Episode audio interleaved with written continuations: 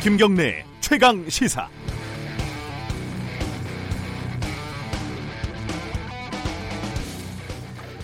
열대야가 시작이 됐습니다. 이제는 아침에도 덥네요. 어, 근 일주일 만입니다. 저 휴가 갔다가 오늘 아침 다시 복귀했습니다. 반갑습니다. 저 없는 동안에 여름 특집 식스맨을 진행해 주신 김진표, 박지원, 김영우 의원, 김기식 위원장, 민동기 기자, 윤태곤 실장 모두 감사드립니다. 그런데 어, 김경래 기자가 보고 싶다. 진행자 어디 갔냐? 어, 이런 반응을 제가 좀 기대를 했었거든요. 근데 특별히 저를 찾는 분은 없었다는 얘기를 들었습니다. 하지만 기자가 언제 반기는 사람만 만나는 직업이겠습니까? 오늘 아침부터 다시 저와 함께 하실 거니까 딴 마음 먹으셨으면 버리시기 바라겠습니다. 어, 제 일주일 휴가의 목표는 뉴스를 보주, 보고 듣지 않는 것이었습니다. 그럭저럭 목표는 달성을 했는데요. 일주일 만에 뉴스를 한번 열어보니까요. 뭐가 많이 달라져 있을 줄 알았습니다. 그런데 크게 바뀐 건 없습니다. 일본 관련 뉴스는 여전히 답답하고요. 어, 와서 알았는데 호날두는 왜 이런 짓을 하고 간 거죠? 어, 휴가를 취소한 대통령 뉴스를 보니까 그래도 일주일 휴가라도 다녀온 제가 상팔자구나 이렇게 생각이 들기도 하고, 넉 달째 개점 휴업을 하고 이제야 추경을 합의한 국회를 보니까 나보다 팔자가 좋은 사람들도 여의도에 꽤 있구나 라는 생각도 듭니다. 어, 아직 여름이 깁니다. 마음 단단히 먹으시고요. 후덥지근하고 끈적끈적한 여름 아침들, 김경래 최강시사와 함께 계속 시원하게 시작하시면 되겠습니다. 준비되셨습니까? 칠월 삼십일 화요일 김경래 최강시사 시작합니다. 네, 어, 김경래 최강시사는 유튜브 라이브로 함께 하실 수 있습니다. 유튜브에서 케이비에스 일라디오 검색하고 들어오시면 되고요. 문자 참여는 샵 구칠삼공으로 보내주시면 되고요. 짧은 문자는 오십 원, 긴 문자 백 원 들어가고 스마트폰 애플리케이션 콩 이용하시면 무료로 참여하실 수 있습니다. 주요 뉴스 브리핑부터 가죠. 고발 뉴스 민동기 기자 오늘도 나와 계십니다. 안녕하세요. 안녕하십니까. 그동안 잘 계셨죠? 네. 어, 저 대신 하루 네, 고생하셨습니다. 네. 어, 반응이 좋았다는 얘기를 안타깝게 제가 듣고 있습니다. 그날 호날두 사건이 바로 그날 터져가지고요. 예. 안타깝게 생각하고 있습니다. 자, 오늘 첫 소식은 아까 제가 오프닝에서 잠깐 얘기했는데 어, 국회가 다시 열린다 이런 소식이죠? 네. 여야 삼 당 교섭단체가 다음 달 일일 추경안을 처리하기로 했습니다. 정부가 지난 사월 이십오일 이 추경안을 국회에 제출했거든요. 네. 구십팔일 만에 처리가 됩니다. 석 달이 넘었네요. 그렇습니다. 네. 여야는 팔월 일일 국회 본회의를 열고요. 추경안 외에도 일본의 경제보복 철회 요구 결의안, 그리고 중국, 러시아, 일본의 영토주권 침해 규탄 결의안 등을 일괄적으로 처리하기로 했습니다. 아, 또 오늘부터 보수 야당이 요구한 안보 국회를 위해서 국회 운영위, 국방위, 외교통일위, 정보위원회를 개최를 하기로 했습니다. 네. 여야의 정상화 합의는 여당과 두 보수 야당이 각각 안보 국회와 추경을 주고받으면서 성사가 됐는데요. 보수 야당이 국회 정상화 전제 조건으로 내걸었던 정경도 국방부 장관 해임안 표결 요구에서 한 발 물러섰습니다. 그리고 민주당, 한국, 자유한국당, 바른미래당, 민주평화당, 정의당 등 여야 오 당은 일본 수출 규제 대책 민관정 협의회를 내일 출범시키기로 했습니다. 일본 관련된 얘기는 아, 이게 풀릴 기회가 기미가 잘 안 보입니다. 그렇습니다. 이 부에서 좀 자세히 알아보겠습니다. 네, 그 한미일이 다음 달에 아세안 회의에서 만난다고, 이때 그 장관들이 다시 만나게 되는 건가요? 어떻습니까? 일단 추진을 할 것 같습니다. 예. 특히 한일 양자 외, 외교장관 회담 그리고 음. 한미일 외교장관 회의를 열릴 수도 있다는 그런 전망이 나오고 있는데요. 네. 강경화 장관 그리고 폼페이오 미 국무장관, 고노다로 일본 외무상이 다음 달 이일 타이 방콕에서 열리는 아세안 지역 안보 포럼 외교장관 회의에 참석을 하는데 네. 이때 삼국 외교장관 회의를 추진한다는 그런 얘기입니다. 일단 외교부의 공식 입장은 정해진 게 아무것도 없다는 그런 입장인데요. 실제로는 외교 창구로 일정을 조율하고 있고 조만간 공식 발표가 있을 것으로 보입니다. 네. 강경화 장관은 내일 출국해서 팔월 삼일 귀국할 예정인데요.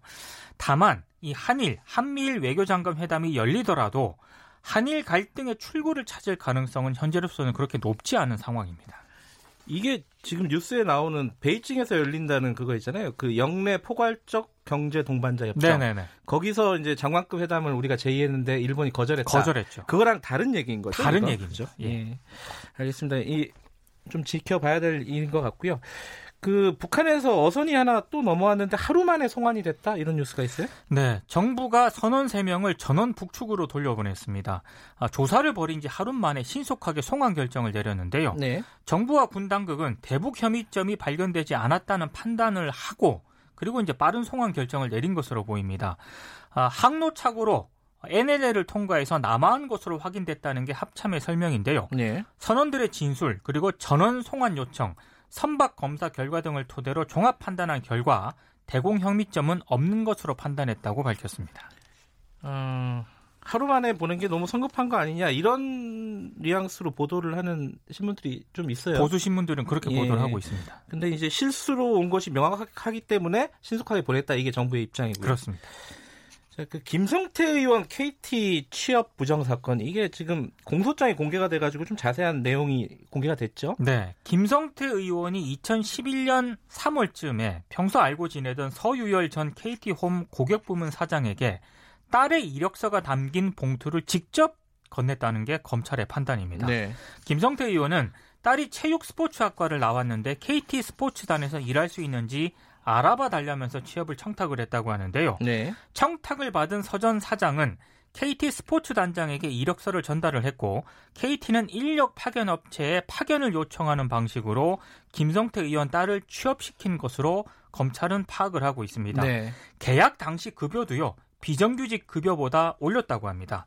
검찰은 공소장에 이 같은 내용을 적시를 했는데요. 일단 김성태 의원 딸이 이천십이 년 케이티 공개 채용 서류 접수가 모두 마무리가 된 지 한 달 뒤에서야 지원서를 냈다는 게 또 검찰의 판단입니다. 네. 여러 가지 법정에서 좀 다툼이 있을 것 같습니다. 공판이 이미 시작이 됐고요. 그렇죠? 그렇습니다. 예.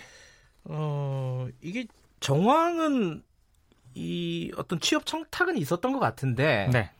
이게 법적으로 문제가 되느냐 이게 이제 어, 공판 과정에서 그렇습니다. 쟁점이 되겠죠. 네.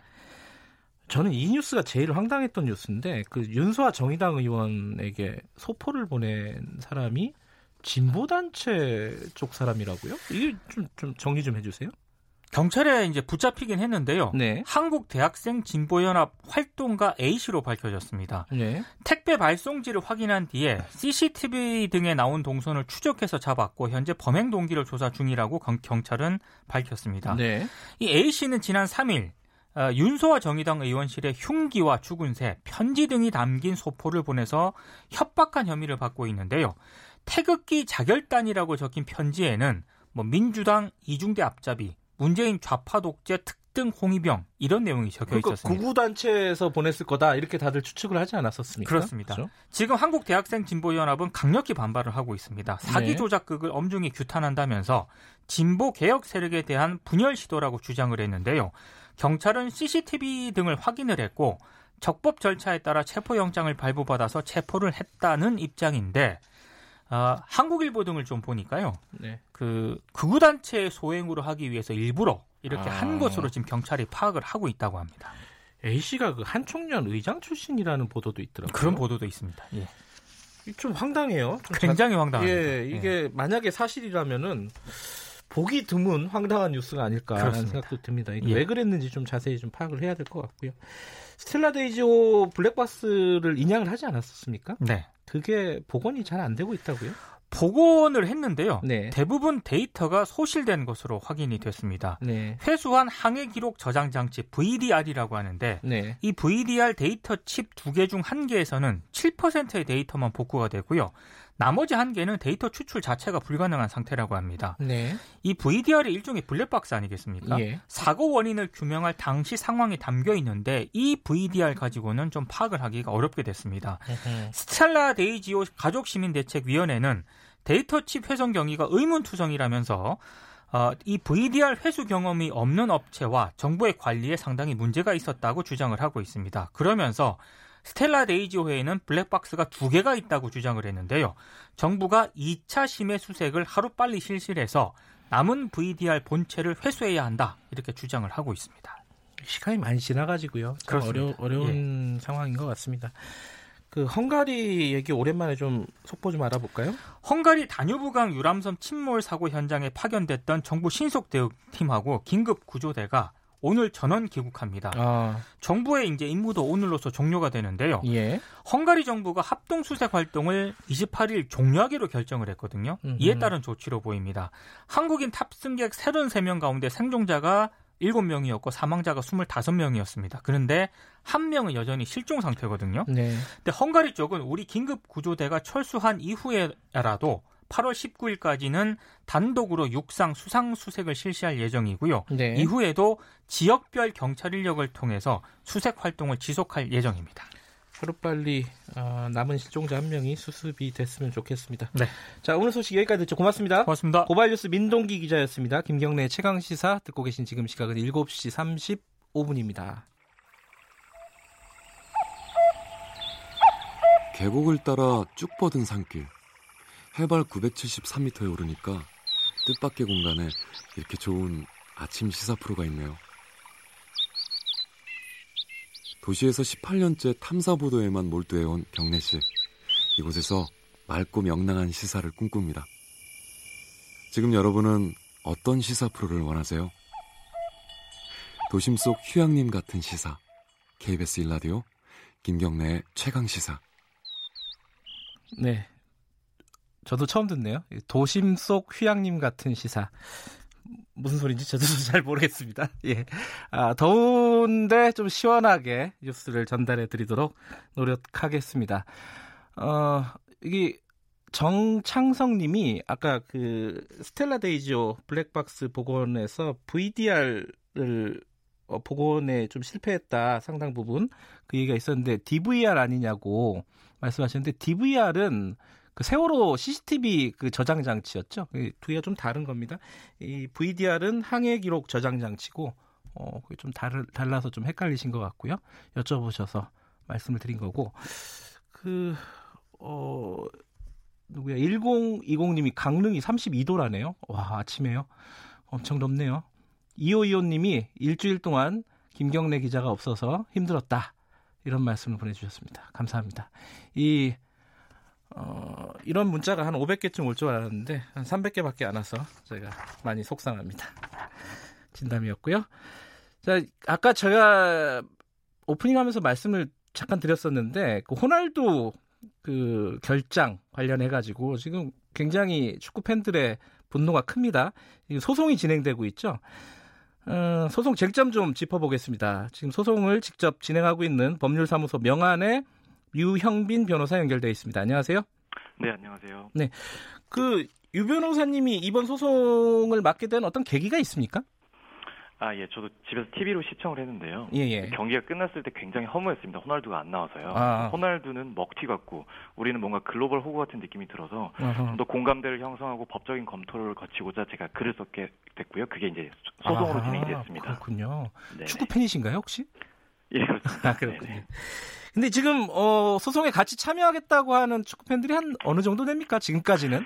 예, 지금 원고로서 참여하시겠다는 분들 이천칠백 명 정도 되시고요. 이천칠백 명? 이분, 예. 예. 이분들이 이제 티켓을 보통 두 장 이상씩 구매하셨어요. 예. 관중수로 따진다면 오천 명 이상입니다. 그러면은 이게 피해액이라고 할까요? 뭐 소송 네. 가액이 있지 않습니까? 그게 한 어느 정도로 될 거로 보입니까? 일단 피해액을 만약 입장권 수익료로 잡는다면 육십억이고요. 아하. 이제 저희가 청구할 금액은 뭐 그 정도까지는 되진 않을 것 같습니다. 그래요? 한 어느 정도 청구하실 계획이세요? 어, 이제 원고가 얼마큼 모이느냐에 따라서 다른데요. 네. 어, 그 관중들이 모두 다 모인다면 그만큼을 청구할 예정이고요. 예. 이제 그 퍼센테이지에 따라서 뭐 절반만 모인다 그러면 삼십억을 청구하고 그렇게 될 예정입니다. 그 이천칠백 명이 다 이렇게 네. 어떤 전화나 이메일 이런 걸로 참여 의사를 밝힌 건가요? 예, 저희 블로그를 통해서 댓글로 음. 자기들 신상 정보를 이제 밝히면서 꼭 참여하겠다 아하. 이런 의사를 밝혀주셨습니다. 어떤 얘기들을 하시든가요? 뭐 이렇게 참여하겠다고 하면서 일단 뭔가 금전적인 배상보다는 네. 이게 굉장히 잘못된 일이고 누군가는 책임을 져야 한다. 그리고 음. 뭔가 재발이 방지돼야 된다. 이런 생각을 갖고 계신 것 같습니다. 축구 팬으로서 좀 자존심이 상했다 이런 말씀도 많으실 것 같아요. 그죠? 네, 그렇습니다. 네, 네. 네. 근데 이 지금 어, 유 변호사님께서 진행하고 있는 건 민사 소송이고 그렇습니다. 뉴스를 보니까 또 형사적으로 고발을 한 변호사도 계시더라고요. 예, 어제 어, 이 더페스타 그러니까 예. 대행업체였던 더페스타와 호날두, 유벤투스를 어떤 사기죄 공범으로 고발을 예. 했습니다.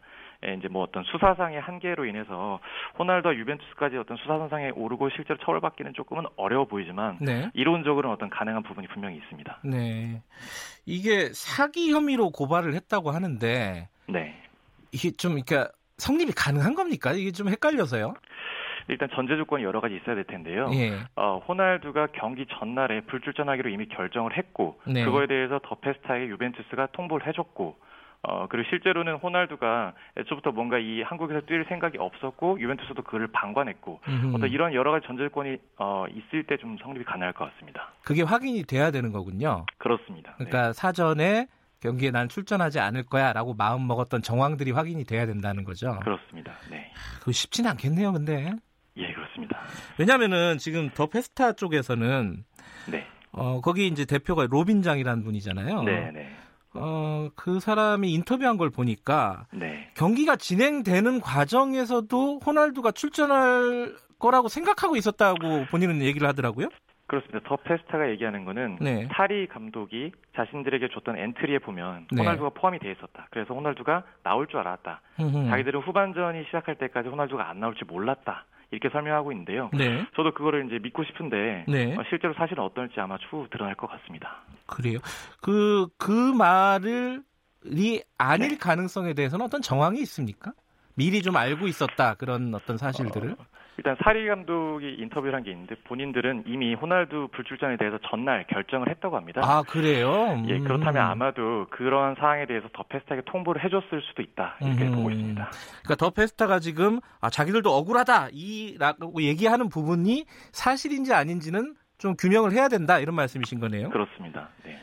이게 계약서상에는요. 네. 이제 더페스타 쪽에서 이제 밝힌 내, 그 계약서 원본을 보면은 네. 출장을 한다라고 명백하게 적혀 있는 거죠. 일단 뭐 저는 그 계약서를 보지는 못했지만 어허. 위약금 조항이 있고 유벤투스도 이를 인정하는 것을 보니 아마 그런 조항이 있는 건 맞는 것 같습니다. 예. 그러면 지금 유벤투스에서 어, 네. 위약금을 만약에 준다 그러면 더페스타에 주지 않겠습니까? 그죠? 그렇습니다. 네. 그러면은 그 더페스타 그 위약금을 받아서 그 위약금으로 축구 팬들에게 보상을 하는 이런 순서가 되나요? 어떻습니까? 법적으로는? 저도 정말 그걸 바라고 있는데요. 예. 더페스타가 이제 그런 식으로 보상안을 합리적인 보상안을 마련해서 실제로 어, 할 수 있다 이런 식의 어떤 방안이 있으면 저희도 소송을 제기하지 않을 거거든요. 아하. 그리고 또 프로축구 연맹도 지금 호날두 불출전으로 인해서 더페스타에게 위약금을 받기로 되어 있어요. 예. 근데 연맹도 역시 도의적인 책임이 분명히 있기 때문에 연맹이 더페스타에게 받는 위약금 그리고 어, 더페스타가 유벤투스로 타는 위약금 이것들을 합쳐가지고 팬들에게 보상해주면 좋을 것 같습니다. 그런데 그 위약금이 실제로 네. 이제 보도가 나오는 걸 보면은 네. 그 입장료 수익은 한 육십억 되는데 위약금은 네. 십억도 안 된다고 하더라고요. 그래서 팔억 원대로 알려져 있고요. 네. 이 금액은 사실은 호날두 일주일 주급에 해당할 정도로 굉장히 적은 금액입니다. 주급이요? 네. 예, 유벤투스는 뭐 이를 뭐 지불하는데 뭐 어떤 뭐 어떤 신경을 많이 안 썼을 것 같고요. 그래서 네. 호날두가 쉽게 불출전을 결정하게 된 계기가 된 것 같습니다. 그러니까 그 위약금을 만약에 유벤투스로부터 네. 더페스타가 받는다 하더라도 팬들에게 네. 지급할 보상금으로 모자랄 가능성이 높네요. 그죠? 예, 모자라기도 하고 아마 더페스타에게 그런 의지가 있는지도 의문입니다. 아, 아직 그런 의지를 공적으로 밝힌 적은 없고요. 그렇습니다. 그런데 이게 만약에 이제 소송에서 승소를 해서 팬들이 네. 만약에 더페스타에게 보상을 받았다. 그럼 네. 더페스타는 당연히 이쪽 유벤투스에게 예컨대 뭐 구상금 같은 걸 청구할 수 있는 건가요? 이 더페스타와 유벤투스 간의 계약이 아마 굉장히 그 유벤투스에게 유리하게 세부적으로 어, 규정이 되어 있을 것입니다. 그래요? 그래서 또 위약금을 지불하고 나서는 어떤 추가적인 책임을 지지 않는 형태로 이뤄질 가능성이 높습니다. 그래요. 예. 근데 이번에 이제 호날두 선수가 출장하지 않은 부분, 이 부분도 네. 있지만은 네. 다른 여러 가지 얘기들이 나오고 있습니다. 예, 그렇습니다. 네네. 예컨대 대표적으로, 예, 예, 일정 자체가 애초에 무리했다 이런 얘기도 있고요. 어떤 네. 문제들이 좀 제기될 수 있겠습니까? 어 일단 어, 호날두 팬 사인회가 예정돼 있었는데 그게 취소됐고요. 네. 그래서 그게 취소됐을 때만 하더라도 팬들은 아 호날두가 컨디션 조절을 위해서 안 나오는구나, 아하. 경기에는 꼭 뛰겠구나라는 네. 생각을 했습니다. 네. 경기도 안 나왔죠. 그리고 이제 어. 킥오프 시간이 한 시간 정도 지연이 됐고요. 예. 어, 그런 바람에 뭐 막차가 끊겨가지고 집에 제대로 못 가신 분들도 있어요. 하하, 네. 예. 그리고 이제 사십만 원짜리 표에는 어, 상암 월드컵 경기장 내에 있는 어떤 뷔페 시설 이용할 수 있는 그런 혜택이 주어졌습니다. 네. 근데 거기에 어, 그걸 준비했던 업체가 의자를 좀 부족하게 어, 준비하면서 네. 어, 땅바닥에 앉아서 드시는 분들, 뭐 스탠딩 뷔페다, 뭐 이런 얘기가 나올 정도로 그런 일이 벌어졌습니다. 예, 사진에서 봤습니다. 예, 예. 예, 근데 이제 그 업체 선정을 두고 서울시설공단과 더페스타가 서로 그 책임 소재를 미루고 있는 상황이에요. 더페스타는 자기들 책임 아니다, 뭐 이렇게 예. 얘기하고 있습니다. 그럼 소송에는요, 호날두 네. 결장 이 부분 말고도 방금 말씀하신 여러 가지 사인회라든가 네. 뭐 부패 관련된 이런 네네. 문제들도 소송에 들어가게 되나요? 어떻습니까? 예, 그 부분에 손해가 실제적으로 발생한 것에 대해서도 저희가 잘 알고 있는데요. 예. 근데 이제 청구를 할 때는 그걸 금액에 반영하지는 않고 음흠. 어떤 청구 원인으로서 그런 내용들을 모두 적시해서 청구 금액이 모두 인정받기를 바라고 있습니다. 네. 그런데 이제 좀 생각을 해보면요. 이, 예를 들어 표를 제가 이십만 원짜리 네. 표를 샀어요, 요번에. 네네. 그러면 이제 어, 호날두가 출장을 안 했기 때문에 나한테 한 십만 원 돌려달라, 만약에 그렇게 네네. 제기를 하는 것도 있지만은 네. 저의 어떤 시간과 어떤 그 노력이 필요, 들어갔잖아요. 그러면 어떤 정신적인 위로, 위로금이라고 해야 되나요? 위자료라고 맞습니다. 해야 되나요? 이런 것도 네네. 청구할 수 있는 거 아닙니까? 어, 정신적 위자료가 발생한 것은 분명히 사실입니다. 예. 사실 근데 저희가 이제 현실적으로 봤을 때 그런 정신적 위자료를 이제 입증하기가 좀 어렵고요. 예. 그리고 어쨌든 이제 청구 금액으로 따진다면 티켓 구입 금액 상당액 정도를 청구할 것이어서 네. 그 물적인 손해를 만약에 이제 보상을 받으면 어떤 정신적인 위자료도 보상이 된다, 이런 판례의 태도에 따를 때 이제 그런 게 인정이 될 것 같습니다. 음. 아까 이제 어, 일정 자체가 굉장히 네네. 좀 무리하다, 이런 지적도 있었습니다. 그렇습니다. 네. 그러니까 열두 시 넘어서, 그러니까 오후 두 시에 어, 인천공항으로 들어왔고, 네네. 그날 저녁 경기를 소화를 하고, 바로 또 나갔단 말이에요. 네. 그러니까 이런 일, 무리한 일정 자체가 어떤 지금 네. 소송에서 어, 우리 원고, 그러니까 축구 팬들에게 그렇죠. 유리한 정황으로 되겠죠, 아무래도? 그렇습니다. 저희가 이제 민사상 청구를 할 때 채무 불이행 책임을 물을 건데요. 네. 이는 이제 과실 책임이 따릅니다. 네. 근데 이러한 무리한 일정을 따, 짰다는 것은 어떤 호날두가 불출전할 수 있다는 것에서 예측이 가능한 부분이거든요. 네. 예, 그리고 이제 어, 이 업체는 유벤투스가 중국 이후의 일정을 물색할 때 유벤투스에게 먼저 접근을 해서 어떤 유벤투스 원하는 금액을 맞춰주면서 계약을 하게 됐습니다. 음흠. 근데 그 어떤 무리한 일정임을 알면서도 강행을 하였고, 유벤투스는 이십칠 일 경기를 원했는데 뭐 연맹이나 더페스타는 이십육 일 경기를 원했어요. 네. 근데 그렇게 하다 보니 하루가 더 좀 일찍 하게 되면서 이렇게 무리한 일정이 발생이 된 것입니다. 아하. 그러니까 이게 유벤투스에게도 책임이 있고, 그 무리하게 일정을 진행했다면은 그 행사를 진행했던 더페스타에게도 책임이 있다, 이런 말씀이신 거네요. 그렇습니다. 관중들에게는 더페스타가 직접적인 책임을 부담합니다. 예. 그리고 또 한 가지가요. 이 호날두가 네네. 이제 본인 집에 돌아가가지고 네네. 이렇게 뭐 그 러닝머신 같은 걸 뛰면서 에스엔에스에 네네. 사진을 올렸어요. 좀 장난스러운 사진을. 네. 이게 이제 몸이 안 좋았다라는 거 보기 힘들지 않느냐, 이런 좀 지적들이 있습니다. 이런 것도 재판에 좀 원고에게, 그러니까 축구 팬들에게 유리한 정황이 되겠죠? 예, 제가 아까 말씀드렸듯이 아마 더페스타가 네. 유벤투스와 계약할 때 호날두가 불출전했을 어떤 그런 사정을 가정하면 어떤 굉장히 강한 장치를 마련했어야 됩니다. 위약금액을 굉장히 높이 설정한다든지 네. 어떤 그런 식의 강력한 장치를 마련했어야 호날두가 쉽게 불출전을 결정하지 않았을 것입니다. 네. 이런 것들 모두 이 더페스타의 과실 책임이라 보입니다. 네, 뭐 단순히 이제 티켓 값을 환불받는 걸 좀 넘어서서 이렇게 무리하게 행사를 진행하게 된 원인이 어디에 있는지, 요걸 좀 변호사님께서 좀 밝혀주셨으면 좋겠다, 이런 생각이 드네요. 예, 어, 제가 말씀드렸죠. 유벤투스가 네. 중국 이후의 일정에 대해서 이제 물색을 하고 있었는데 네. 한국이 이제 그 대상으로 떠올랐습니다. 네. 근데 이제 유벤투스가 대전유로 받기를 원하는 금액이 상당히 고액이었어요. 예. 근데 이거에 대해서 조금 뭐 수용해줄 수 있는 업체가 많지 않았는데 네. 더페스타라는 어떤 전혀 그 이런 행사를 진행해본 경험이 없는 일천한 회사가 아, 자기들 어떤 수익 구조를 극대화하기 위해서 어떻게든 이런 아, 이런 행사를 진행을 하게 된 것이죠. 예. 예, 그러는 바람에 어떤 이런 총체적인 문제가 발생했다고 생각합니다. 알겠습니다. 사건의 전모가 이 소송 과정에서 드러났으면 좋겠습니다. 오늘 말씀 감사합니다. 네. 예, 감사합니다. 법률사무소 명안 유형빈 변호사였습니다.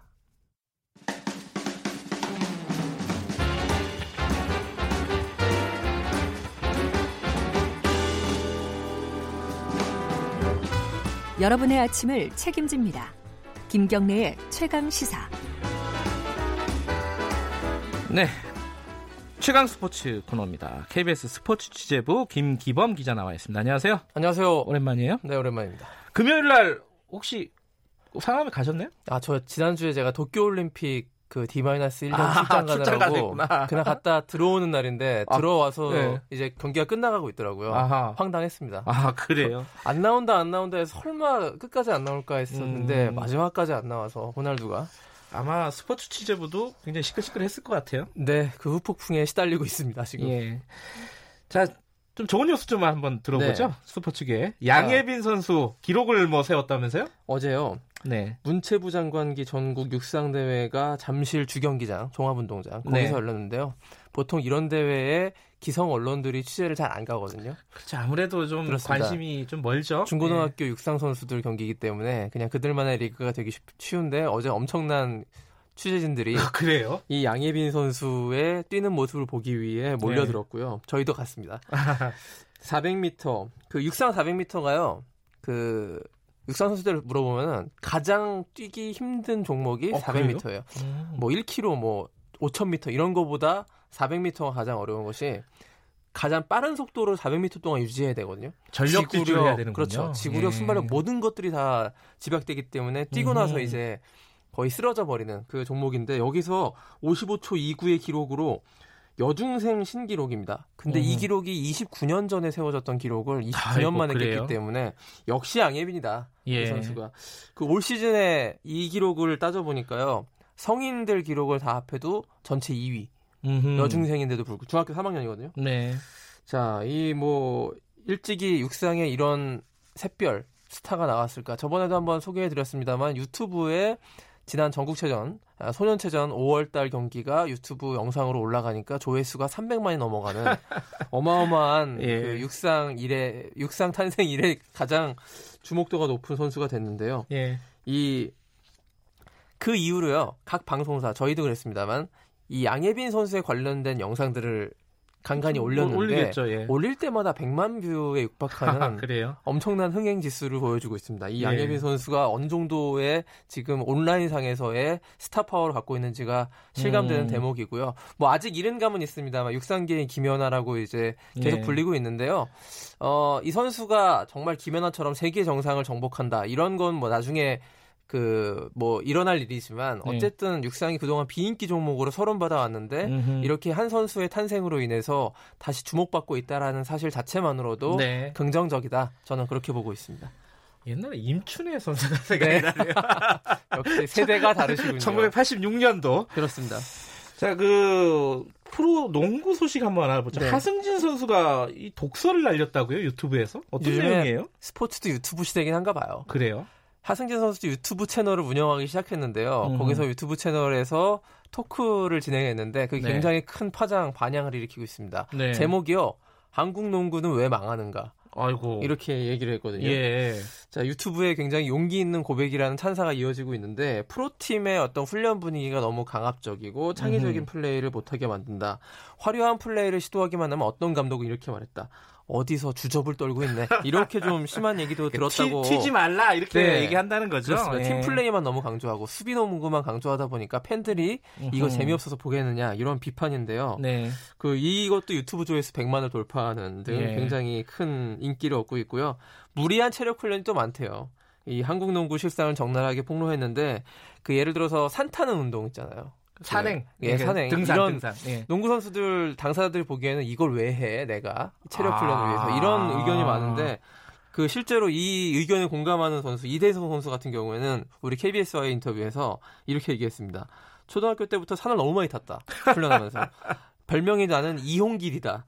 어몽길만큼 산을 많이 탔다. 이렇게 얘기했는데요. 아, 약간 좀 자조적인 네, 얘기군요. 예. 그만큼 이 하승진 선수가 국내 최초로 엔비에이까지 진출한 해외파기도 하거든요. 네. 좀 생각이 좀 깨어있는 선수기도 한데 이 선수를 농구기계, 운동기계로만 음. 만들지 말자 이런 메시지가 담겨있기 때문에 이 어떤 유튜브 영상이 굉장히 공감을 얻고 있는 것이거든요. 음. 네. 프로농구가 귀담아 들어야 될 대목이 아닌가 싶습니다. 알겠습니다. 좋은 소식 하나만 간단하게 네. 좀 들어볼까요? 테니스 기대주 권순우 선수가요. 투어 본선에 이 주 연속 진출했습니다. 멕시코 네. 로스카보스에서 열린 투어 대회에서 예선 결승전을 이기는 바람에 본선 일 회전 진출했네요. 이번에 네. 내일 정, 경기합니다. 정현 선수가 원래 유명하지 않나요? 네, 정현이 이제 좀 부상으로 인해서 순위가 떨어지고 아하. 권순우 선수가 백십이 위까지 올라가서 국내 음. 간판 선수가 됐습니다.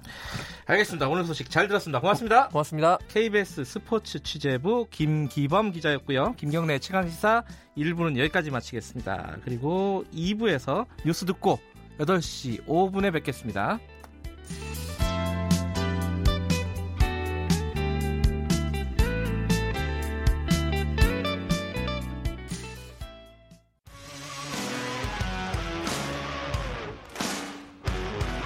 탐사보도 전문기자 김경래 최강시사. 네, 김경래 최강시사 이 부 시작하겠습니다. 이 부에서는요 어, 일본 소식 좀 알아보겠습니다. 일본 경제보복 사태. 어, 일본이 한국을 백색 국가, 그러니까 화이트 리스트에서 배제한다는 게 이제 이번 주 금요일쯤이라고 예상을 했는데 이 부분이 조금 미뤄질 수도 있다, 이런 전망들이 나오고 있습니다. 어, 민주당에서 밝힌 내용인데요. 민주당 일본 특위에서요. 어, 이게 정확히 어떤 의미를 가지고 있는지, 그리고 뭐 지금 정부 여당 대책들 어떤 것들이 있는지 좀 자세히 여쭤볼게요. 어, 더불어민주당 일본 경제 침략 대책 특위 최재성 위원장 연결돼 있습니다. 안녕하세요. 안녕하세요. 네. 이게 지금 원래는 팔월 이일 날 그 우리나라가 화이트리스트에서 배제된다, 이런 보도들이 많이 나왔거든요. 이게 어, 지연이 된다, 이런 가능성을 제기를 하신 것 같아요. 이게 어떤 이유에서 그런 거죠? 아, 그것은 지연이 된다 이런 의미가 아니고요. 네. 어, 전략적으로 우리가 늘 한 가지만을 놓고 어, 판단을 해왔거든요. 아하, 네. 그래서 어, 이 팔월 이일 날 할 가능성과 네. 그렇지 않을 가능성도 같이 보면서 대응을 해야 된다는 뜻이고요. 음, 네. 네. 그래서 이일 날 할 수도 있습니다. 네. 그러나 어, 좀 늦어질 가능성도 있거든요. 네. 예를 들어서 지금 의견 수렴 절차라는 일본 내의 절차에 따라서 사만 건이 지금 의견 접수가 됐다는 거 아니에요? 아하. 어, 그러면 그것을 보고 예를 들어서 어, 판단을 하고 정리하는 시간이 필요하다, 뭐 이럴 수도 있는 거고요. 네. 어, 그래서 이것을 저는 어, 연기를 만약에 한다면 일종의 두려움의 가중 효과를 일본 정부가 노리고 네. 한, 한국 내 분열, 피로감 유발이나 분열을 통해서 어, 조금 더 전략적으로 어, 이, 끌고 가려는 가능성이 있다면 어, 연기될 수도 있다, 이렇게 보고 있는 겁니다. 이 화이트리스트 배제를 하는 건 우리식으로 얘기하면 뭐 시행령, 일본식으로 얘기하면 뭐 정령을 바꿔야 되는 거죠? 이게 정부에서요? 그렇습니다. 예. 예. 근데 이게 어, 의원님이 보시기에는 일본에서 이 방침을, 우리나라를 화이트리스트에서 배제, 화이트리스트에서 배제하는 방침을 철회할 가능성은 혹시 없어 보이십니까? 어떻습니까?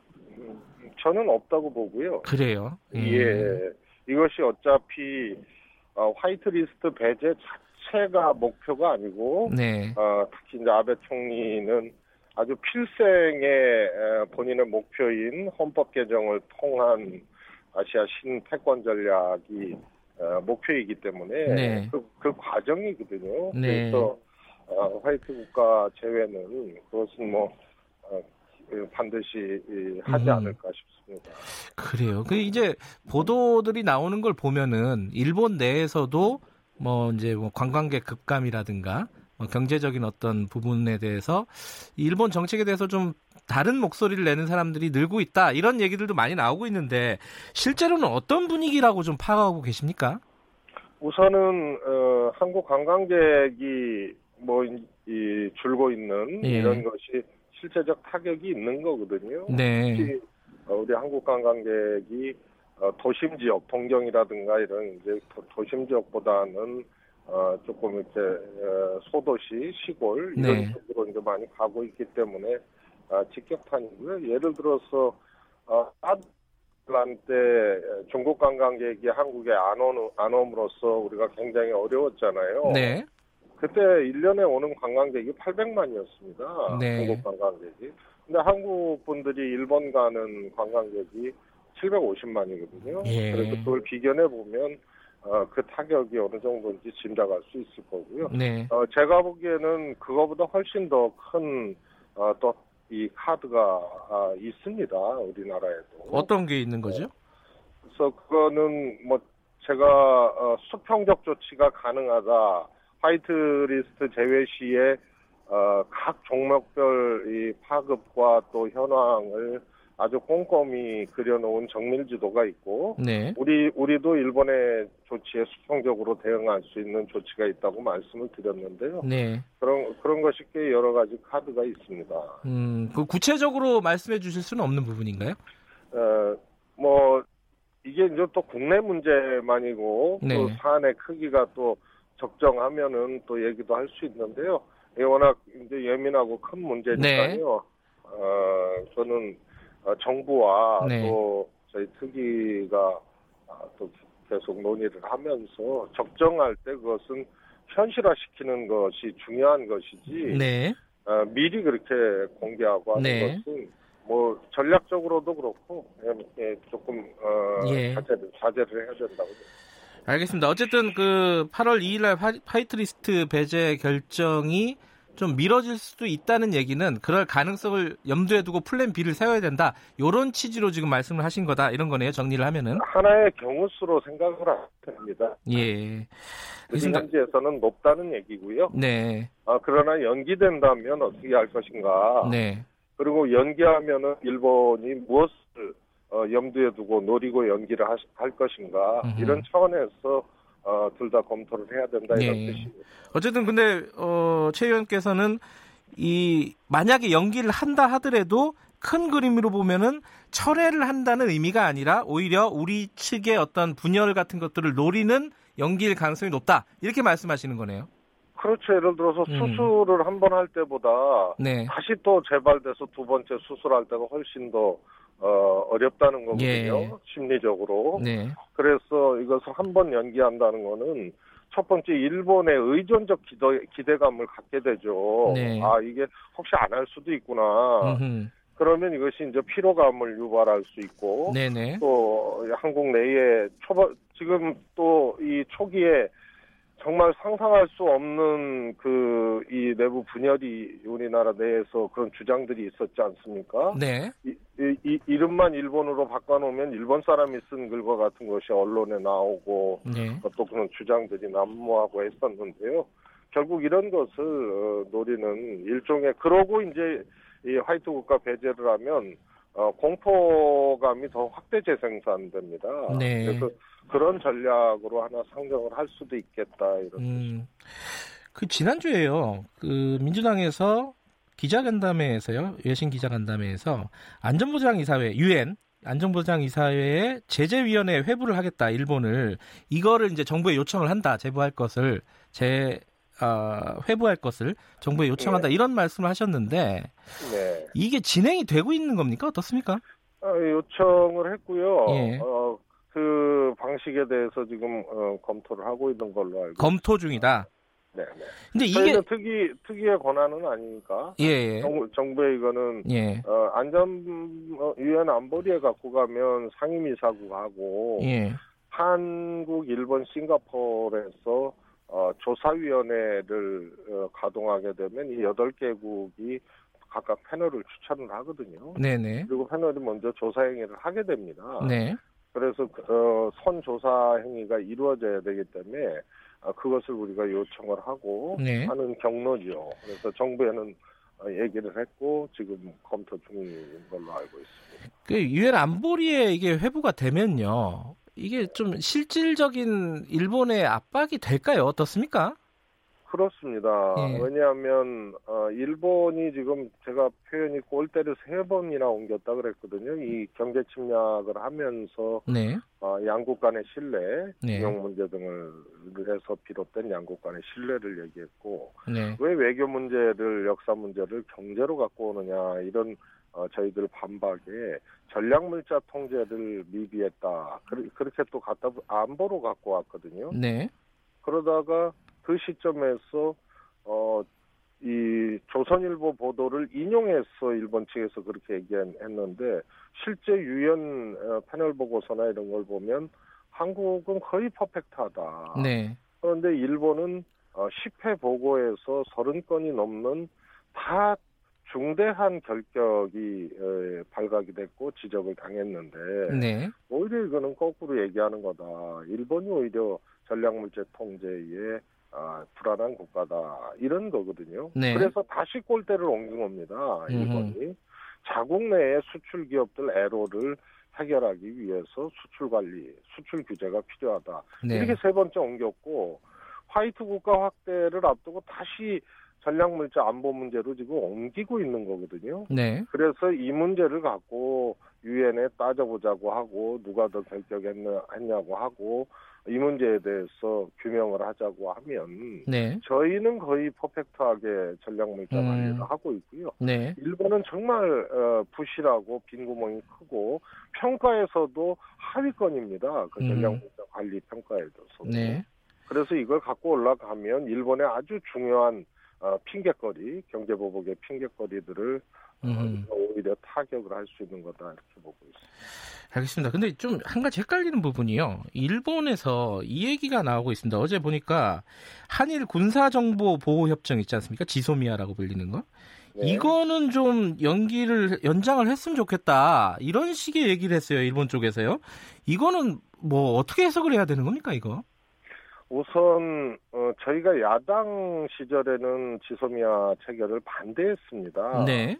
아시다시피 어, 미국의 에, 강력한 그, 안보 협력 체계 중에 하나가 한미일 공조거든요. 네.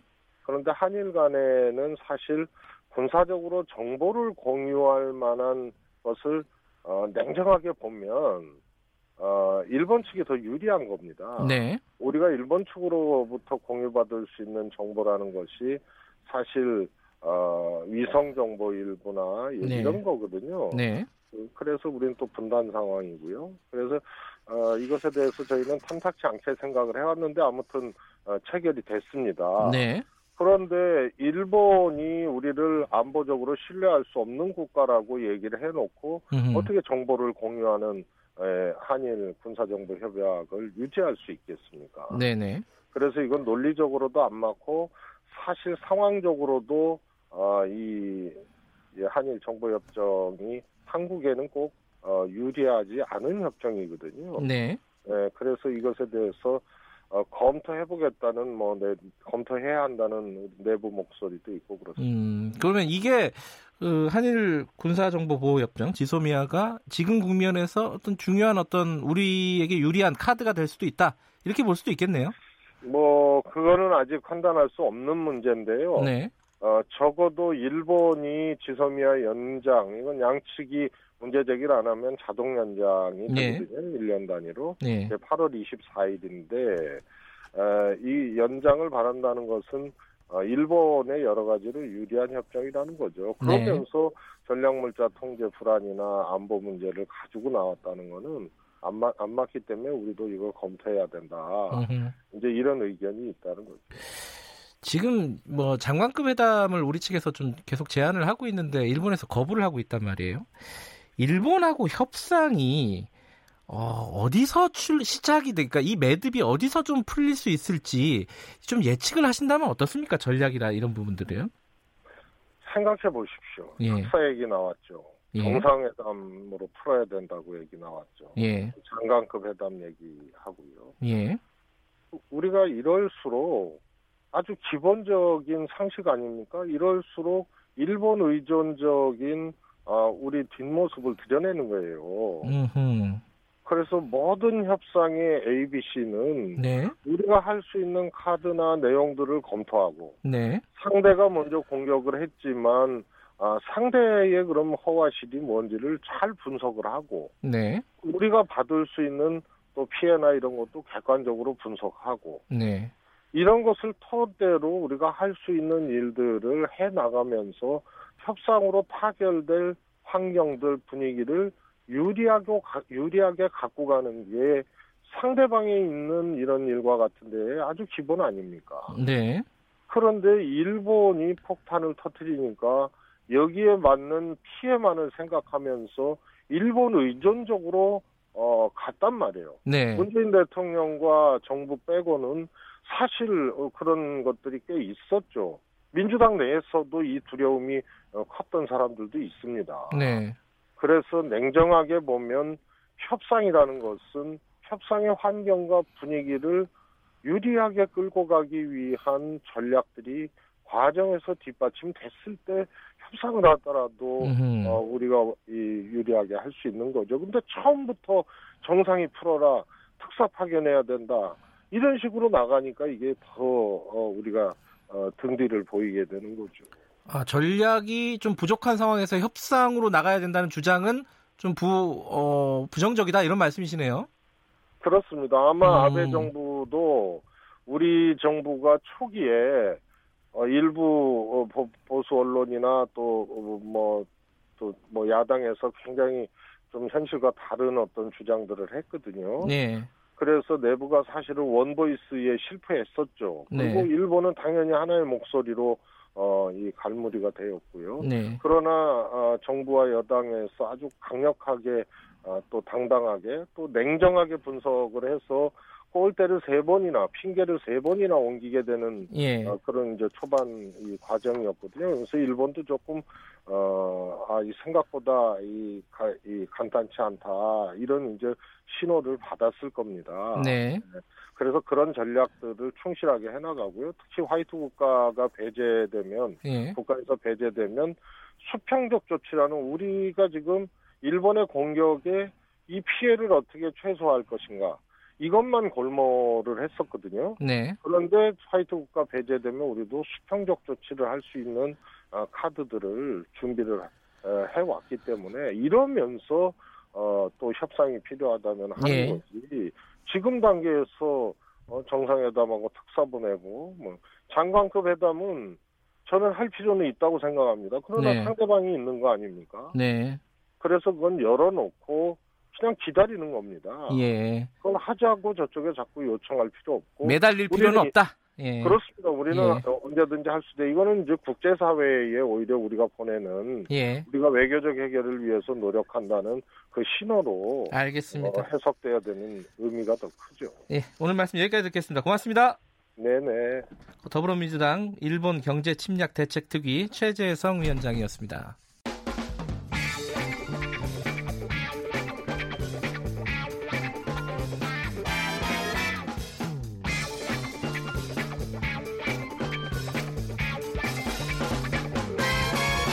윤태곤의 눈. 네, 윤태곤의 눈, 의제와 전략그룹 더모아의 윤태곤 정치분석실장 나와 계십니다. 안녕하세요. 네, 안녕하세요. 지난주에 고생하셨습니다. 아, 네, 감사합니다. 아, 잠깐만. 지난주 금요일날 진행하셨죠? 아니요, 어제요. 어제 하셨나요? 네. 네. 알겠습니다. 제가 나오지 않으면 저는 네, 안 듣나 보네요. 잘 안 들었어요. 네. 자, 오늘은 한국당 얘기 잠깐 좀 해볼까요? 예, 자, 어제 대통령 대통령 휴가를 취소를 했죠. 취소했죠. 예. 그만큼 상황이 안 좋지 않습니까? 네. 뭐 외교, 안보 상황, 경제 상황 대체로 다 별로 안 좋은데, 근데 대통령하고 여당 지지율은 오르고 야당 지지율은 떨어져요. 네. 그게 이제 문제라는 거죠. 한국당 입장에서 볼 때는. 예. 그럼 이제 얼마나 떨어졌느냐? 통상 뭐 주간 정례 여론조사를 하는 두 기관이 있는데 그 두 기관 사이에 수치의 차이는 있는데 트렌드하고 추세는 거의 유사해요. 네. 한국당 지지율 최근 계속 떨어지고 민주당하고 대통령 지지율 올랐는데 한국당이 어느 정도로 떨어졌냐면은 황교안 대표 취임 전하고 비슷해요. 이월 달 아하. 비대위 시절. 네. 그러니까 지금 한국당은 어쨌든 간에 정상화된 상황이지 않습니까? 전당대를 예. 통해 가지고 지도부가 들어섰고 그 이전은 뭐 이제 비대위로 해가지고 이제 비정상적인 음흠. 상황이었는데 그때까지 간 거예요. 그동안 이렇게 차곡차곡 쌓아 올렸던 지지율을 다 지금 뭐 반납을 했다, 이렇게 보면 그렇죠. 되겠네요. 예, 예. 이유를 뭐라고 분석을 하십니까? 자, 어제 나경원 원내대표한테 기자들이 물어봤어요. 아, 요 부분을요? 그렇죠. 예. 정체적 이유다라면서도 크게 두 가지를 꼽았습니다. 네. 첫 번째는 일본 통상보복 문제가 워낙 크니까 문 대통령에게 힘을 실어줘야 한다는 국민 마음이 있을 음, 것이다. 예. 예, 그다음 두 번째로는 또 다른 이유는 당내 분란이 있는 것처럼 비춰지는 것도 작용했을 수 있다. 이렇게 음. 답을 했어요. 제가 보기에는 뭐 상식적인 분석인 것 같은데 그렇죠. 어떻게 보세요? 예, 저도 뭐 다른 이유도 있겠지만 일단 그 두 가지 마, 맞는 말이에요. 예. 자, 일본 관련 이슈. 나경원 원내대표 이야기한 대로 뭐 국민, 정부, 정치권이 모두 원팀이 돼야 된다. 이런 분위기가 우세하죠. 그리고 예. 우리나라만 그런 게 아니라 다른 나라하고 바깥하고 이런 갈등, 충돌이 있으면은 대통령 지지율 통상적으로 올라갑니다. 이게 장기화되면 그렇죠. 또 모르겠는데. 예. 예. 그러니까 반대로 좀 정부 여당의 실정을 강조하는 야당은 좀 발목 잡는 존재로 인식되기가 쉽거든요. 네.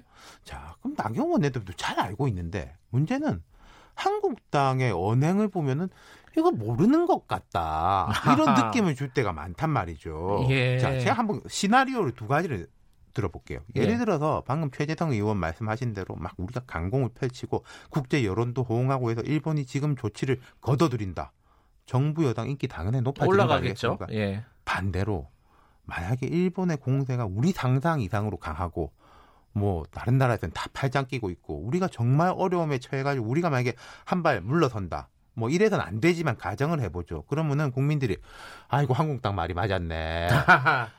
하면 한국도 지지하겠습니까? 더 밉다. 사람 심리라는 건 그렇게 돼 있는 거거든요. 그러, 그렇죠. 그러니까 맞아요. 이 프레임은 네.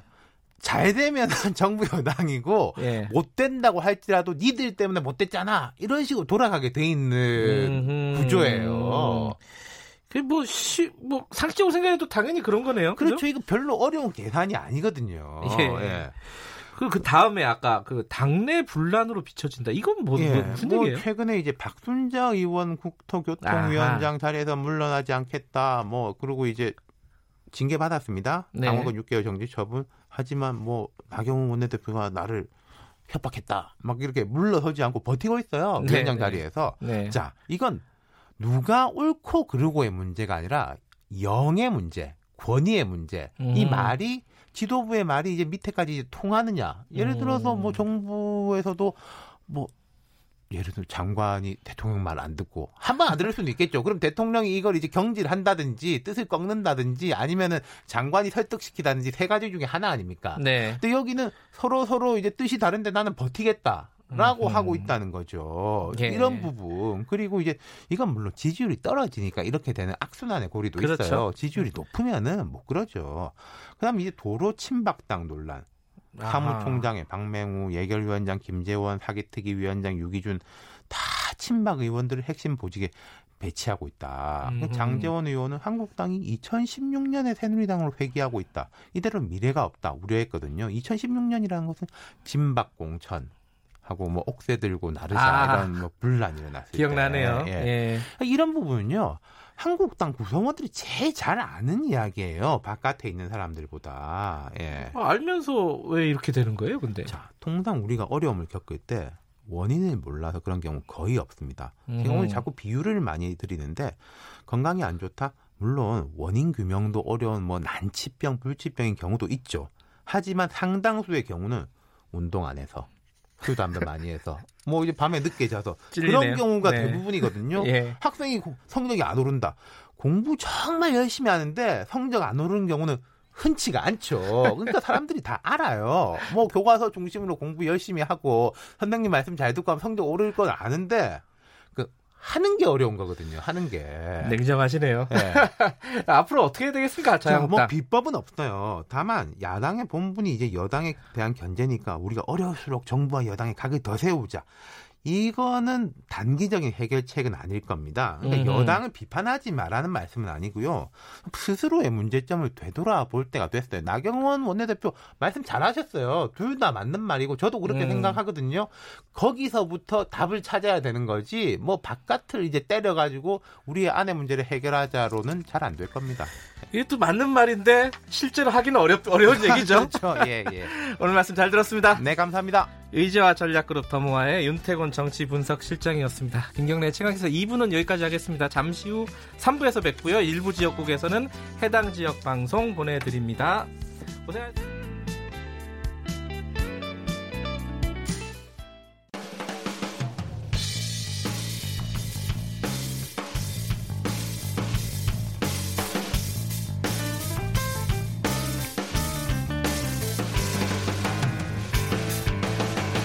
김경래의 최강 시사.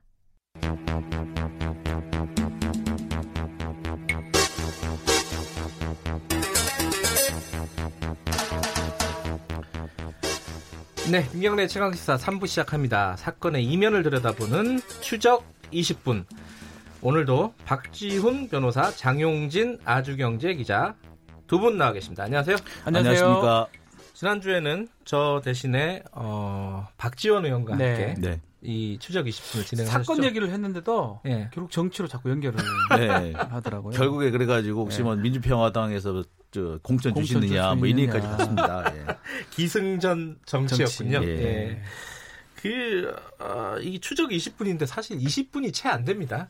그래서 음, 네. 사실 가, 이 여러 가지 서, 사설을 좀 빼야 되는데 사설을 자꾸 하고 싶어서 이게 큰일입니다.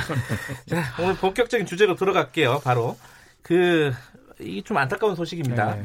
지금 충북 청주에서요. 지적 장애를 가진 중학생 여중생이죠. 네, 지금 실종된 상태죠. 예, 열네 살이라고 하니까 우리나라 나이로 한 열다섯 살, 그러니까 중학교 이 학년, 이 학년. 정도 보시면 될 것 같아요. 예, 장 기자께서 먼저 좀 설명을 예, 좀 해주세요. 사건을. 지난 이십삼 일 오전에 가족과 함께 숲 체험을 나갔다고 합니다. 네. 그런데 갑자기 벌레가 너무 많아서 나는 일찍 내려가야겠다, 먼저 내려가겠다라고 해서 내려갔다고 그래요. 근데 당시 네. 부모는 이 등산로 입구에 있는 돗자리 펴져 있는 곳에 가서 기다리고 있어라라고 음, 했는데 네. 한 시간 정도 뒤에 이제 가족들이 내려와서 보니까 그때까지도 와 있지 않더라는 아하. 겁니다. 어, 실종 장소는 충북 청주시 가덕면 내암리 야산이라고 하는데요. 이 가족들 말로는 무심천 발원지 근처였다라고 얘기를 하고 있습니다.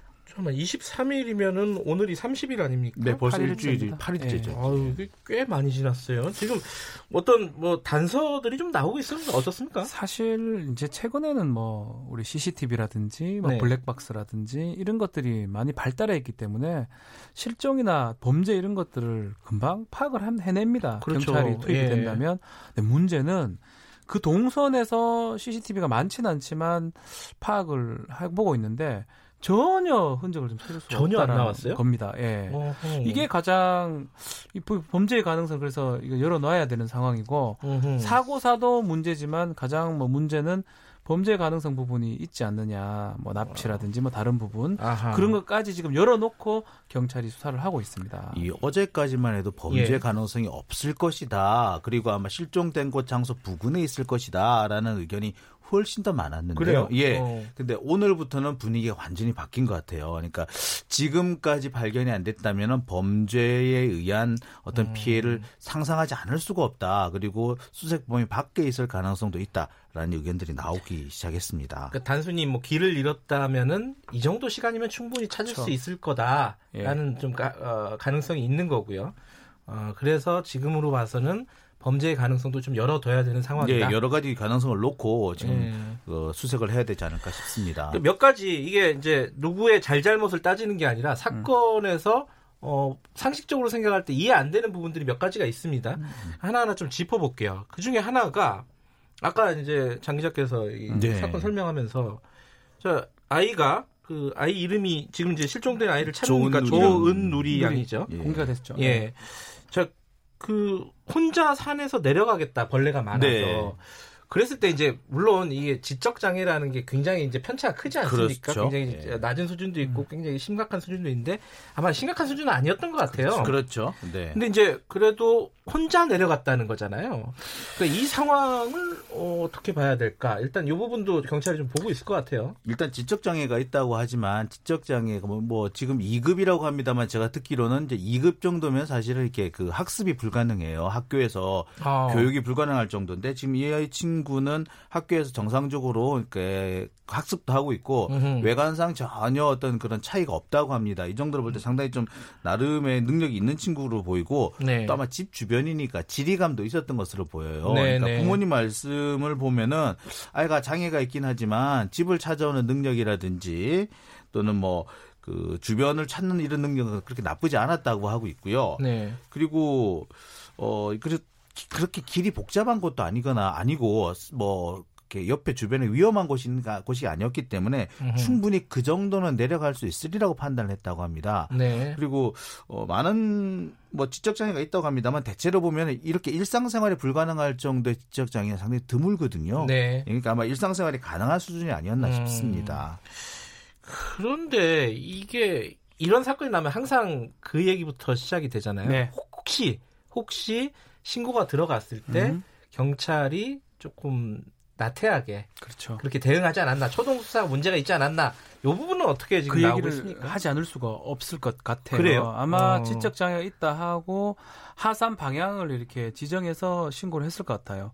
그러다 보니까 그쪽 루트만 경찰이 막 조사를 하거나 수색을 했을 가능성이 있습니다. 으흠. 혹시나 거기 방향이 아닌 다른 방향으로 하산했거나 다른 쪽으로 이제 갔다면 사실은 처음부터 영 다른 방향으로 수사했을 가능성도 배제할 수 없거든요. 네. 뭐 이걸 뭐 경찰의 잘못이라고 하긴 어려운데 네. 일단 지적 장애가 약간 있고 또 부모님, 네. 어머님 말씀에 따르면 그쪽으로 갔을 것이라고 하다 보니까 거기에 초점을 맞췄고 또 사실상 산이기 때문에 수색범위 상당히 넓습니다. 네. 그렇게 하다 보니까 시간이 이렇게 많이 끌어진 이유 중에 하나는 저, 초반에 범위를 잘못 잡았을 가능성이 아주 큽니다. 아하, 그래요? 제가 지금 또 이렇게 살펴봤는데 이제 지도를 예. 보니까 충북 청주시 가덕면 내암리 주변의 야산이 상당히 좀 넓은 넓어요. 편이에요. 아. 네. 넓은 편이기 때문에 경우에 따라서는 방향을 잘못 잡았을 경우에 전혀 다른 곳으로 갈 수도 있겠더라고요. 음. 그리고 그렇게 됐을 경우에는 또 도로가 발달했기 때문에 그러니까 사실 그 우리나라가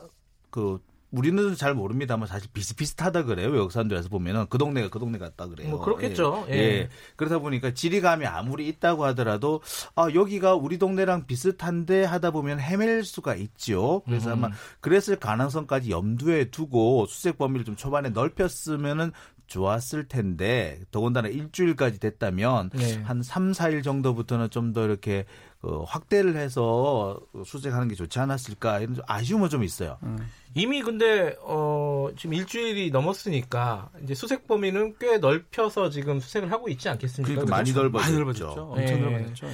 근데 지금 여름이라서요. 완전히 한여름이라서 그렇죠. 이게 또 물론 겨울이면 더 위험하겠죠 당연히 네, 그렇죠. 날씨가 네. 추우니까 근데, 근데 여름이라서 이게 숲이 우거져 있잖아요. 그 부분이 조금 수색에 힘들지 않을까라는 생각도 들어요. 장단점이 있는 것 같아요. 여름이라서 네. 겨울보다는 생존의 여건은 좀 좋다고 볼 수 있는데 네. 최근에 폭우가 또 계속 쏟아졌고요. 장마 아, 때문에 그렇군요. 예. 그런 것도 있고 또 어쩌면 더 발견하기 어려운 게 수풀 같은 게 있는, 있는 것 때문에 그런 거거든요. 네. 그래서 여름이기 때문에 장점, 단점을 이미 공존하고 있는 상황인데 이제 문제는 이 시간이 이제 칠 일이라는 게 아마 좀 골든 타임에 해당할 것 같습니다. 음. 만약에 뭐 부상을 입은 상황이라 그러면 이제 먹지 못하는 시간이 꽤 길어지면 문제가 될 수 있으니까. 네. 다만 이제 여름이기 때문에 또 밖에서 뭐 야생 어떤 과일이라든지 뭐 그런 것들이 또 채취가 가능하기 때문에 여러 가지 가능성을 일단은 두고 우리가 경찰이 수사를 좀 해야 될 것 같습니다. 이제 지금까지 얘기한 건 이제 숲 속에서 실종이, 그러니까 길을 잃어버린 상황을 그렇죠. 가정한 건데 만약에 범죄라면 뭐 납치 같은 그런 범죄라면 뭐 유괴라든지 예, 유괴.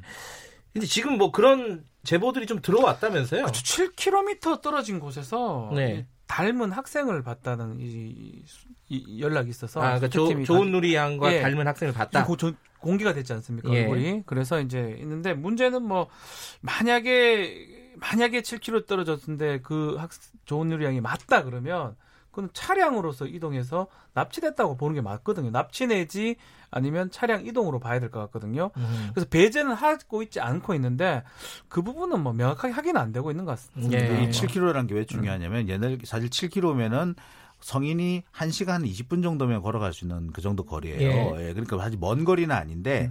문제는 이 정도 거, 이동할 수 있는 자리라면 우리나라에서는 씨씨티비에 포착이 안 될 수가 잡혀요. 없습니다. 예. 아. 그런데 칠 킬로미터를 떨어진 곳에 갔는데 씨씨티비에 포착되지 않았다면 차량으로 이동했을 가능성이 엄청나게 높아지는 거죠. 음. 그렇다면 누군가에 의해서 납치가 됐다거나 유괴가 됐다거나 아니면 아주 좋게 생각한다면 누군가가 좋은 호의를, 사람이 호의로. 호의를 베풀었는데 음흠. 엉뚱한 곳에 데려다 놓은 경우일 수도 있죠. 아, 이게 그러니까 씨씨티비 칠 킬로미터라면은 씨씨티비에 반드시 걸어갔다면은 잡힌다. 무조건 잡힐 아, 수밖에 없습니다. 이게 중요한 대목이군요. 어찌됐든 근데 그 칠 킬로미터 떨어진 지역에서 봤다는 학생이 이 좋은 누리양인지는 아직 확인이 된 건 아니고요. 확인을 하고 있어요. 지금 네. 탐색팀을 지금 보냈는데 음. 아직까지 뭐 명확하게 확인이 된 건 아니고 차라리 뭐 이게 맞다면 오히려 뭐 호의적인 동성이었다 이러면 가장 좋은 상황인데 음. 아직 그 부분은 확인을 못 하고 있습니다. 근데 이런 경우에는요. 이 사실 지금 제보로 지금 확인을 한 거잖아요. 네. 이게 사실은 실종이 아니라 누군가가 지금 어딘가로 이동을 시켜놨다 그러면은 음. 제보에 의존하는 부분이 좀 클 수밖에 없는 상황이 아닐까라는 생각이 좀 들어요. 거의 뭐 현재로서는 음. 전적으로 의존할 수밖에 없습니다. 음. 그게 아니라면은 사실 그 모래사장에서 바늘 찾기 형태로 해가지고 그 추색 범위를 체계적으로 한 칸씩 한 칸씩 이렇게 추색하는 수밖에 없어요. 그러니까 네. 그 특전사 투입이 얘기가 되고 있는데 사실 투, 이렇게 할 때 수색을 어떻게 하느냐면은 큰 도로를 중심으로 해가지고 이렇게 네모 사각형 형태를 범위 수색 범위를 정한 다음에 그 안에서 다시 이렇게 그 도로를 중심으로 해서 그 격자 모양으로 만들어요. 그래서 네. 한 칸씩 한 칸씩 수색에 나가야 되는데 엄청나게 시간과 많은 장비가 들어가죠. 인력이 들어가죠. 으흠. 그렇기 때문에 이것을 줄일 수 있는 방법은 현재로서는 그 제보 그리고 신고 이런 것밖에 없지 않겠나 싶습니다. 사실 네. 산에서 뭐 아무리 특전사라고 하더라도 수색에는 한계가 있는 거거든요. 네네. 그 인원수 제한도 있고요. 결국은 많은 사람들의 지금 이게 전 방송에 또 언론에 공개가 됐습니다. 네. 좋은 우리 양 사진하고 얼굴하고 그렇죠. 뭐 티셔츠하고 그래서 제보만이 아마 이 좋은 우리 양을 시간이 너무 좀 촉박해요. 사실은 음. 칠, 팔 일째가 골든타임이라고 할 수 있는 시간이기 때문에 제보만이 이 찾을 수 있는 뭐 아주 유일한 아니면 아주 강력한 방법이 아닌가 생각이 듭니다. 한 가지 뭐 뭐 좀 희망적인 생각을 가진다면 이런 네. 것은 있을 수 있습니다. 이제 사실 좋은 누리 양이 뭐 우리가 지적장애인한테 너무 집중을 해서 그렇지 사실은 사춘기의 여중생이거든요. 네. 다양한 호기심이라든지 하고 싶은 게 많을 수가 있어요. 아하. 그러니까 이제 정말 벌레가 많아서라기보다 정말 자기가 하고 싶은 뭔가 있어가지고 잠시 엄마로부터 떨어지고 싶었는데 음흠. 그러다가 길을 잃었을 가능성이 있다면 있거든요. 네. 만약 그렇다면은 이 친구가 산 속에 있는 게 아니라 어딘가에 이제 시, 시가지 안에 있을 가능성이 있습니다. 음흠. 그렇다면은 의외로 아직까지 생존했을 가능성이 높고요. 그렇다면은 수색 범위를 조금 바꿔서 그리고 조금 그 생각을 좀 바꿔서 좀 수색을 해보면 어떨까 하는 생각도 듭니다. 보통 요 정도 나이 된 학생들, 그러니까 같은 경우에는 휴대폰을 갖고 다니지 않습니까? 그죠? 휴대폰이 있는 게 일반적이죠. 그죠? 아마 휴대폰이 없거나 네. 아마 꺼졌거나 그래서 휴대폰 얘기가 전혀 없거든요. 그, 그, 그 부분도 좀 답답한 부분이네요. 예, 그래서 거기서 뭐 더 네. 조사를 못 합니다. 사실 음.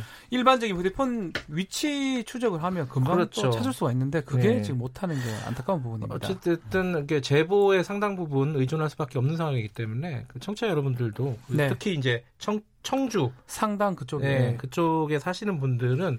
어, 인터넷으로 얼굴을 좀 확인하셔서 네. 한번 좀 유심히 주의를 한번 보시는 게 음. 어, 도움을 줄 수 있는 방법이 아닐까라는 생각이 듭니다. 근데 청주 그러면요.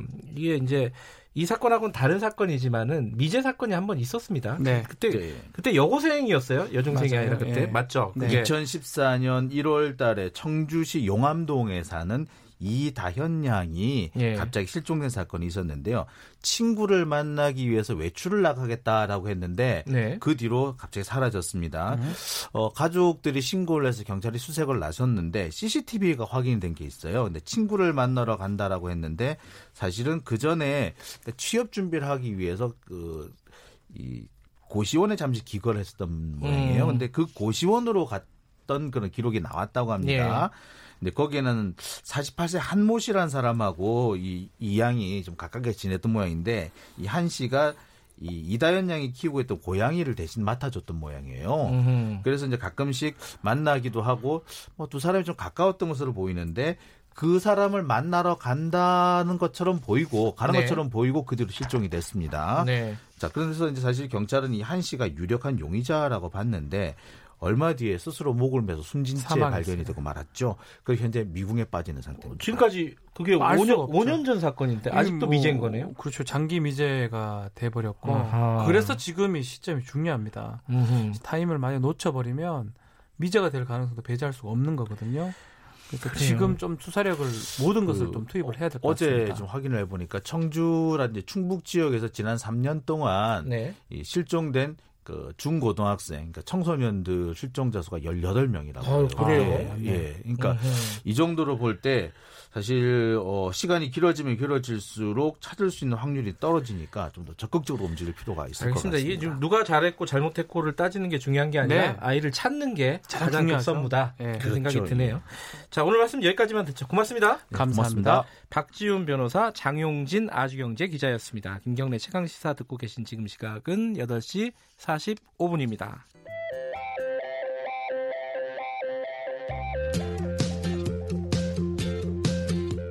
오늘 하루 이슈의 중심, 김경래의 최강시사. 일본 수출 보복, 무역 보복 사태 관련해가지고 이 일본 제품 불매운동이 좀 계속 확산되고 있지 않습니까? 여행 가지 말자 뭐 이런 얘기들도 있고요.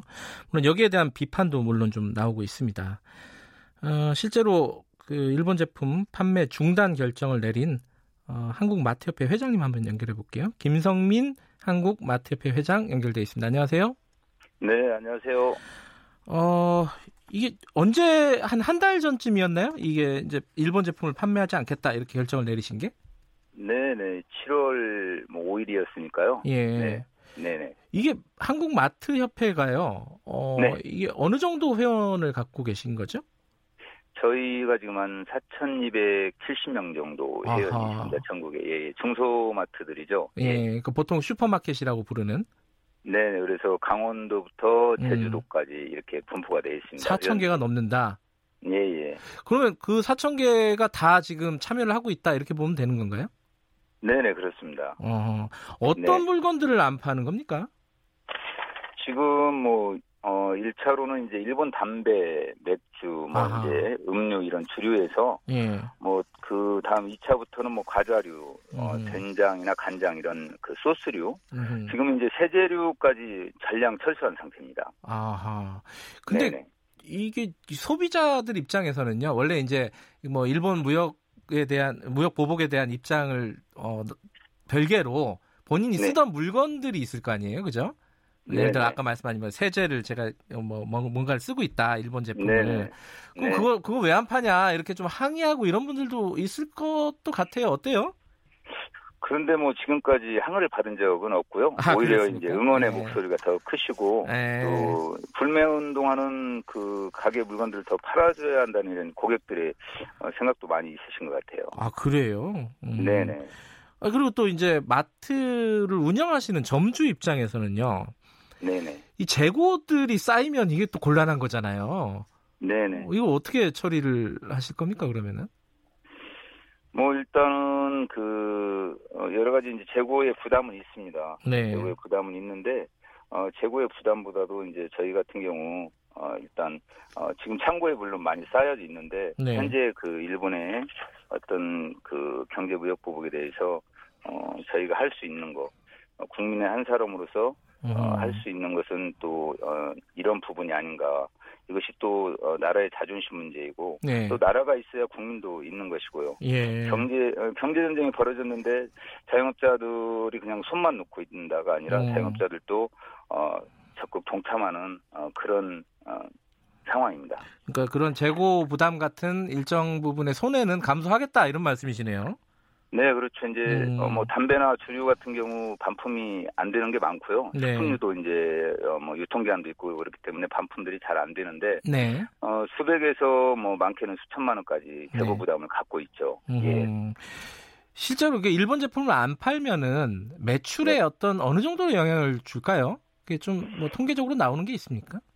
네, 그, 처음에는 이제 그, 어, 저희가 이렇게 모니터링을 한 열 개 매장을 했을 때, 네. 초기에는 재고 손실 뿐만 아니라 이제 매출도 불매운동 이전 네. 매출에 비교해서 한 오 퍼센트 정도 매출이 감소되었었는데요. 에헤. 이 주, 이 주 차부터는 반전이 일어나가지고, 오히려 그 불매운동 전보다 매출이 많게는 한 십 퍼센트 정도 매출이 아, 늘고요. 그래요? 네, 고객 수도 이제 좀 늘어나시고 특히 뭐 지역의 그 주변의 축구회나 이런 동호회 단체 고객들이 많이 예. 이용해 주시고 계십니다. 아, 그렇군요.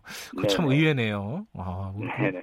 근데 이게 지금 최근에요. 이런 불매 운동에 관해서 네. 좀 비판적으로 얘기하는 사람들이 좀 있습니다. 네네. 특히 이제 뭐 정치인들 말이 많이 이제 보도가 되는데 예를 들어서 네네. 뭐 이게 이런 식으로 불매운동하면 결국 우리가 더 손해다. 어, 뭐 이게 좀 어, 전략적으로 어, 이 불매운동은 효과가 없다. 이런 얘기들이 일부 좀 나오고 있는데 여기에 대해서는 실제로 이거 불매운동 하시는 분 입장에서는 어떻게 생각을 하십니까? 네, 뭐 어느 분은 그 불매 일본 불매 운동이 뭐 퇴행적이다, 그렇죠. 거북하다, 뭐 이렇게 어, 비유를 하셨는데, 네. 그 어, 또 뭐 어디 그 여당이 지시를 받은 게 아니냐 그런 말씀도 어, 하셨다고 그래요. 근데 재고 손실을 감수하면서 그 판매 중단 운동이라 운동을 한다는 것이 누가 등 떠민다고 하겠습니까? 그리고 음. 그 장사하는 사람들은 사실은 십 원을 보고 찰리러 간다는 옛말이 있잖아요. 네. 십 원 차이에도 사실은 이 중소마트나 이런 분들은 상당히 민감합니다. 그럼요. 근데 정부 네. 여당의 지시라는 것 한 단 자체가 웃기지도 않습니다. 그리고 우리 예, 우리 회원사 중에는 그 대구 경북지회 같은 경우는 그 당일에 칠월 오일 당일에 이백여 곳이 한 번에 그 매대의 물건을 다 그 철수시키고 음흠. 현수막까지 하루 만에 다 설치를 하는 그런. 굉장히 적극성을 보였고요. 네. 이번에 이제 그 과거사에 대한 그 반성 없는 일본 아베 정권의 이제 적반하장을 보면서 우리가 어떻게 분노하지 않을 수 있느냐 이런 음. 다 그 자영업자들의 저희 회원사들의 생각들입니다. 네. 그 자영업자들이 이번 부분들은 자발적이고 네. 이 성숙한 불매 운동을 하고 있는데 이것을 비열하게 폄하하고 또 에스엔에스로 뒷담화나 이런 것들을 안 하셨으면 어, 좋겠습니다. 네. 근데 이게 그 실제로 그 마트에서 요것들을 네네. 이제 어 안 팔게 되면은요. 이 이 그 일본 제품을 거래하던 업체들이 있잖아요. 네네. 그 업체들도 한국 업체들일 거 아닙니까? 그죠? 네네. 그 업체들 손해가 좀 걱정이 되긴 해요. 뭐 오지랖일 수도 있지만은 어떻습니까? 네네. 어 저희도 손해가 있고 이제 도매상들도 손해가 있죠. 예예예. 예, 예. 네 이제 그런 손해들이 있는데 예. 사실 그 손해들은 감수해야 되지 않을까요? 그리고 도매상도 예, 도매상들도 재고에 대한 부담은 있지만 네. 그 이제 도매 유통하시는 분들도 일본 제품은 거의 지금 현재 취급을 중단하고 있고요. 네. 왜냐하면 뭐 어차피 판매가 안 되니까요. 예. 예. 아 어차피 판매도 잘 안 된다. 예예. 예. 근데 전체 그 매장에 갖고 있는 물건 중에 좀 어렵겠지만 퍼센티지로 따지면 일본 제품이 하나 어느 정도나 될까요? 비중이 원래 매장마다 좀 차이는 그렇겠죠. 좀 있는데요. 예, 예. 네, 뭐 한 오 퍼센트에서 십 퍼센트 정도. 음... 네, 이 정도입니다. 사실 세제류 같은 경우도 굉장히 많거든요. 아 그래요? 네, 세제류도 어... 꽤 많습니다. 음료도 그렇고요. 예, 제가 안 써봐가지고. 네. 네. 근데 이게 그 네. 어, 언제까지 할 것이냐 이게 가장 큰 문제일 것 같습니다. 어 예, 이게 예. 좀 장기화될 수도 있어요. 지금 일본하고의 이 갈등 국면이요. 네네. 그럼 어떻게 계속 하실 겁니까? 이거 어떻습니까? 이번 그 어, 판매 중단 운동은 사실 이제 그 이렇게 대대적으로 한 건 처음이었던 것 같아요. 불매 운동은 있었는데 네. 어, 소비자의 불매 운동이 아니라 이건 판매자들의 어떤 그 판매 중단 운동이잖아요. 네. 그래서 뭐 어, 최근에는 그 이제 뭐 이십오 년간 불매운동 한 번도 성공한 적 없다. 네. 그 유니클로 임원들 임원 같은 경우는 오래가지 못할 것이다. 네. 뭐 냄비처럼 끓고 식을 것이라고 했지만 그러나 뭐 지금 보면은 유니클로 임원 두 번씩이나 사과했고요. 예, 관광으로 먹고 사는 그 지방 도시에서 한국 관광객들 안 온다고 아우성이고. 그래서 이번에 이런 부분들이 일본 정부가 깜짝 놀랐다고 저는 생각을 합니다. 속으로는요. 음흠. 네, 그래서 저희는 그 이 불매 운동을 이 판매 중단 운동을 어 일본이 국제적으로 이제 정말 고립을 자초하고 있으니까 네. 이런 부분들이 어 과거사 반성이 있어야 될 거고요. 네. 그리고 그러한 조치들이 있어도 제, 어, 일본 제품은 우리가 앞으로 어. 판매를 할 것인지 그것도 상당히 의문입니다. 그리고 음흠. 팔리지가 않을 것 같아요. 네. 지금 현재 정서로 봐서는 예. 네, 국민들의 이 상처가 어, 정말 어, 아물 때까지 저희도 진열하고 싶지도 않고요. 네. 얼마 전에 그 일본 티비나 언론들이 취재 요청을 했는데 저희는 다 거부했습니다. 아 그러세요? 네, 예. 그들이 왜곡하고 있기 때문에 어, 취재 응할 자체 어떤 그런 필요가 없다. 그래서 네. 뭐 후지 티비도 그렇고 예. 연무. 몇몇 그 언론들에 대해서 음. 저희가 취재 요청을 거부했고요. 어쨌든 저희는 그 어제 그 협회 차원에서 차량용 불매운동 스티커 제작에 들어갔습니다. 그래요. 네. 네. 뭐 정말 어 저희 적극적으로 음흠. 이 싸움이 빨리 끝나려면 네. 어 정말 국민들이 함께 예. 마음을 합쳐야 되지 않을까 생각을 합니다. 알겠습니다. 그래도 뭐 매출이 줄지 않고 오히려 조금 는 부분도 있다. 이 부분이 좀 다행스럽네요. 정말. 예. 네네. 예. 오늘 말씀 감사합니다. 네, 감사합니다. 김성민 한국마트협회 회장님이었고요. 어, 대단하시네요. 이렇게 매출에 대한 손해를 감수하겠다 이런 말씀을 들어보니까요. 쉽지 않은 건데요. 어, 장호민님이 어, 지금 내가 손해보고 불편해도 대의적으로 판단해야지 내 눈앞에 이득만으로 대의를 흐리면 안 됩니다. 이런 말씀도 보내주셨고요. 신건일님은 어, 국가를 위한 방법은 여러 가지다. 자신의 방법을 함께하지 않는다고 비난이나 강요는 하지 말자. 이렇게 좀 신중한 입장도 보내주셨고요. 어, 화이팅 한다는 말씀도 공사삼구님이 보내주셨네요. 이게 길어지면 안 되는데요. 걱정입니다. 자, 칠월 삼십일 화요일 케이비에스 일 라디오 김경래 최강시사 오늘은 여기까지 하겠습니다. 저는 뉴스타파 기자 김경래였고요. 내일 아침 일곱 시 이십오 분 다시 돌아옵니다.